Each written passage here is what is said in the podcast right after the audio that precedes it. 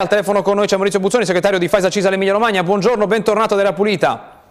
Buongiorno, grazie dell'invito, buongiorno a voi. Che mattinata è stata quella eh, di oggi? Eh, voi avete messo in guardia l'amministrazione e anche in Emilia Romagna che queste percentuali, questo 80%, 100% se il trasporto è, se la durata del viaggio è inferiore ai 15 eh, minuti rischiano di creare eh, dei, dei bus e dei treni affollati. Come è andata dal vostro osservatorio? Beh, allora, tanto facciamo una distinzione, eh, giusto per essere un po' più chiari.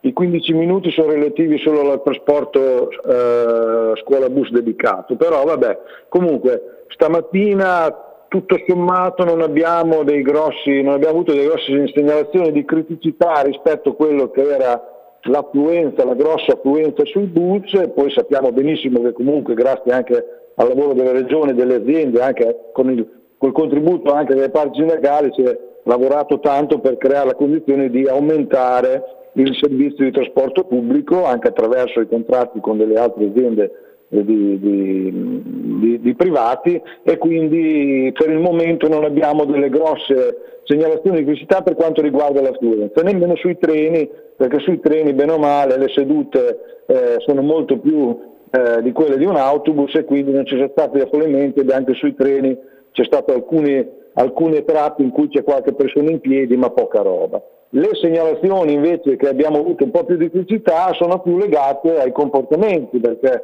già in alcuni territori, faccio il territorio per dire il territorio di Forlì e il territorio di Gemiglia, mi sono arrivate segnalazioni dove purtroppo ci sono dei giovani che anche sull'autobus eh, eh, ci tolgono la mascherina e tutta questa roba qua. Quindi al momento però non abbiamo delle criticità grosse. Ecco, in quel caso che per... succede? Abbiamo sentito di casi di cronaca, eh, di intervento delle forze dell'ordine per chi a bordo di un bus non si voleva mettere la mascherina e allora il bus si è fermato, dovuto, sono stati eh, chiamati appunto le forze dell'ordine. Qual è il protocollo? Come si devono comportare coloro che guidano questi mezzi?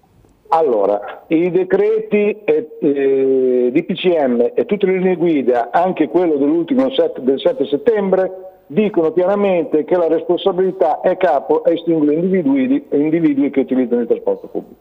Quindi non ci sono responsabilità dirette da parte degli operatori, degli autisti degli autobus, da parte del capotreno eh, de, de, su, sui convogli ferroviari. C'è solo da fare delle cose, se un eh, autista, faccio l'esempio autista, vede che c'è troppo assembramento, secondo lui c'è troppo assembramento, ci sono dei comportamenti strani, eh, cioè che non si rispettano quelli che sono la mascherina eh, oppure ci sono dei comportamenti che non sono consoni a creare condizioni per mantenere dei standard di sicurezza, l'autista chiama l'azienda tramite la propria sala operativa e avverte di questo, di, questa, di questo problema.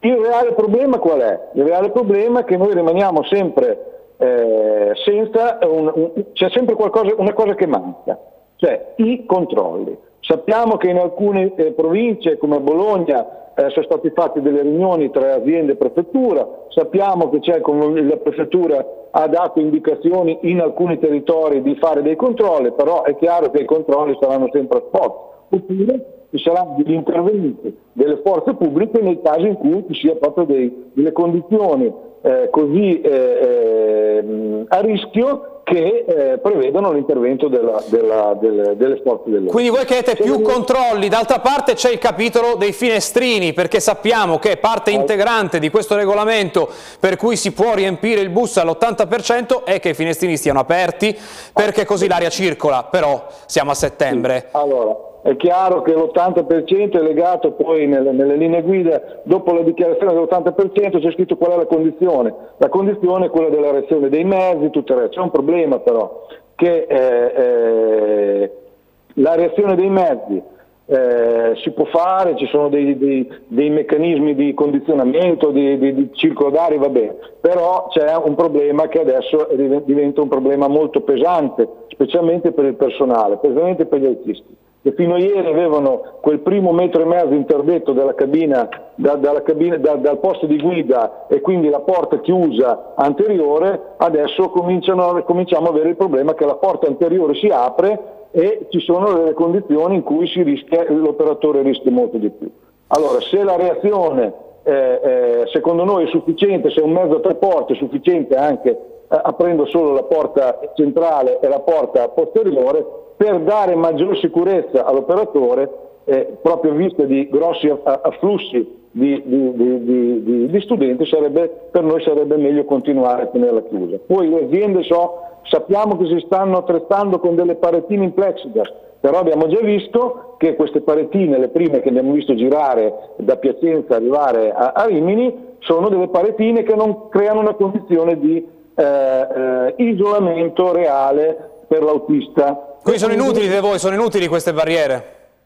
non è che sono inutili, secondo noi forse devono essere, devono essere fatte con la condizione di creare proprio che il post guida sia eh, isolato eh, realmente da quello che è il, il, il passaggio eh, dell'utenza e tutto il resto, perché è chiaro che l'utente fino ad oggi per 6-7 mesi è, è, è salito dalle porte posteriori, adesso vedendo la porta anteriore c'è quel passeggero che casomai ha bisogno anche di un'informazione, la prima cosa che fa si attacca lì davanti all'autista e eh, comincia a parlare. E la situazione può essere pericolosa appunto proprio per l'operatore che eh, si trova lì e deve, e deve lavorare. Cosa, ricordiamoci una cosa, poi è finito veramente.